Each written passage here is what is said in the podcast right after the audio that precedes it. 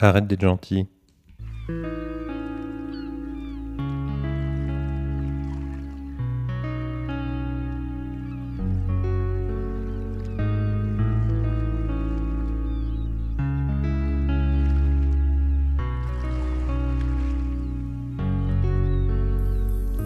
Salut l'ami et bienvenue sur le rendez-vous du mercredi, le podcast qui t'aide à mieux gérer ton école, ton collège ou ton lycée.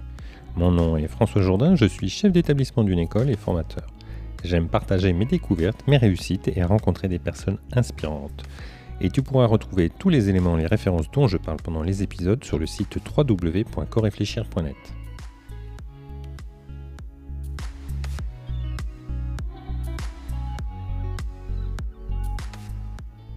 Cessez d'être gentil, soyez vrai.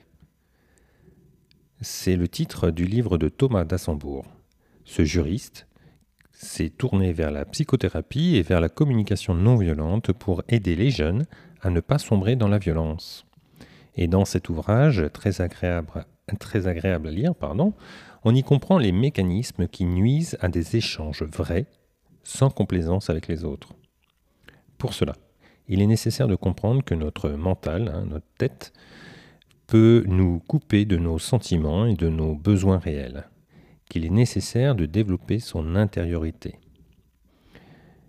Il permet de comprendre qu'exprimer ses besoins à travers une demande négociable laisse un champ de liberté à son interlocuteur.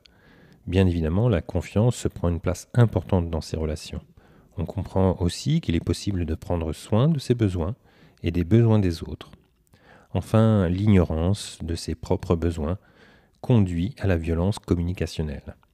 La CNV, c'est-à-dire la communication non violente, a pour objectif d'améliorer l'authenticité des échanges et des relations entre les, personnes. C'est en prenant soin de soi qu'on prend soin des autres. Bref, pour Thomas Dansembourg, ne dissimule pas tes émotions, prends-les en compte pour définir tes besoins, pour gérer mieux tes échanges avec les autres. Je te souhaite une bonne lecture et dis-moi en commentaire quel livre tu conseillerais à un chef d'établissement.